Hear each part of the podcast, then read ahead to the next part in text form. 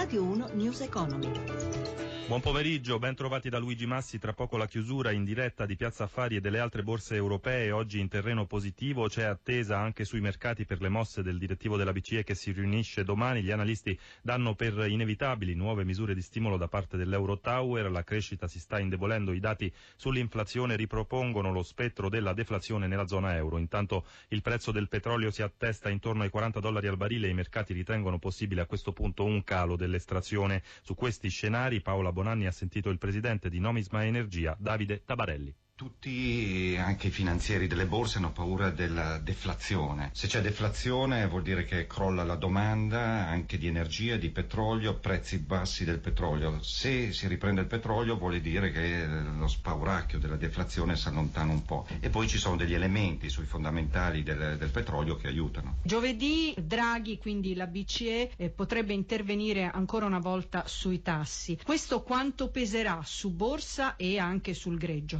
Allora, allontanerà eh, la paura che ci sia una recessione mondiale, una recessione europea, pertanto eh, aumenterà la probabilità di una tenuta della domanda, di domanda di energia e di consumi di prodotti petroliferi che deve essere in aumento, come è sempre stata negli ultimi vent'anni, anche quest'anno aumenterà un po' di meno magari, ma si sta riprendendo la Cina, notizie positive dagli Stati Uniti e pertanto prezzi in ripresa. Il rientro dell'Iran nello scacchiere del petrolio petrolio. Cosa può comportare? Questo è un elemento ribassista che non è stato risolto, perciò c'è una ripresa ma eh, siamo ancora deboli rispetto ai 110 dollari su cui si era stabilizzato negli anni passati. L'Iran vuole tornare alla produzione precedente alle sanzioni del 2012 che è circa un milione per il giorno in più di quanto produceva prima, cioè vuole tornare a 4. C'è l'Iraq che produce molto e bisogna vedere se l'Arabia Saudita vuole fare sposto a questi due vedremo nei prossimi mesi.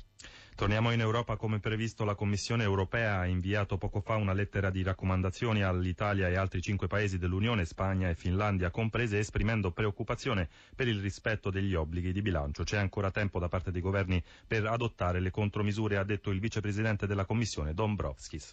Cambiamo argomento. L'avvertenza contrattuale dei metalmeccanici. I sindacati passano all'attacco e dopo anni di divisioni ritrovano l'unità. Sentiamo Anna Trebbi. La trattativa sul contratto e sul salario delle tute blu procede lenta, molto lenta. Federmeccanica sembra intenzionata a restare ferma sulla posizione del 22 dicembre, il che vuol dire che con il nuovo contratto solo il 5% dei lavoratori, dicono i sindacati, riceverebbe un aumento. Una situazione di stallo, ma nessuno abbandona il tavolo, anzi dopodomani è in programma un nuovo tavolo e poi una sessione plenaria con le delegazioni dei sindacati il 15, appuntamenti che serviranno a definire un programma di mobilitazione e che dopo lungo tempo segnano un ritorno all'unità unità delle tre sigle sindacali che partono da piattaforme diverse ma sono fermamente determinate a sostenere il negoziato con attivi con i lavoratori e anche con uno sciopero nazionale, il tutto a partire da inizio aprile, dunque subito dopo la nomina del nuovo presidente di Confindustria, indicazione anche delle nuove posizioni contrattuali che assumerà Viale dell'Austronomia. La decisione ha trovato concordi tutte le sigle, riavvicinando posizioni più radicali come quelle della FIOM a quelle più caute della FIM. La più decisa a procedere procedere contemporaneamente sulle due strade, trattativa e mobilitazione, ma anche a tarare bene le ore di protesta perché, dice, una parte del settore è in crisi. Un motivo in più per cercare di arrivare a un buon accordo, anche quando, come adesso, non sembra affatto facile.